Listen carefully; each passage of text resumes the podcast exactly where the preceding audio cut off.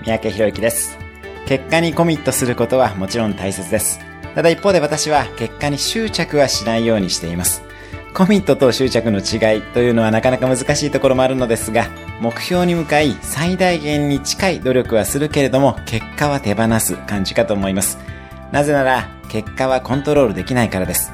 自分に対しても他者に対しても結果までコントロールしようとすると執着が生まれます。執着が生まれると、例えば怪我だったり、人間関係のもつれだったり、何らかの弊害が起きます。なので、コミットするけど執着はしない。努力して結果を手放す。人事を尽くして天命を待つ。そういう感覚が大切になります。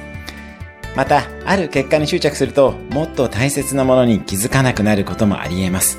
努力はしながらも楽な気持ちを持ち続けてください。今日も素敵な一日を。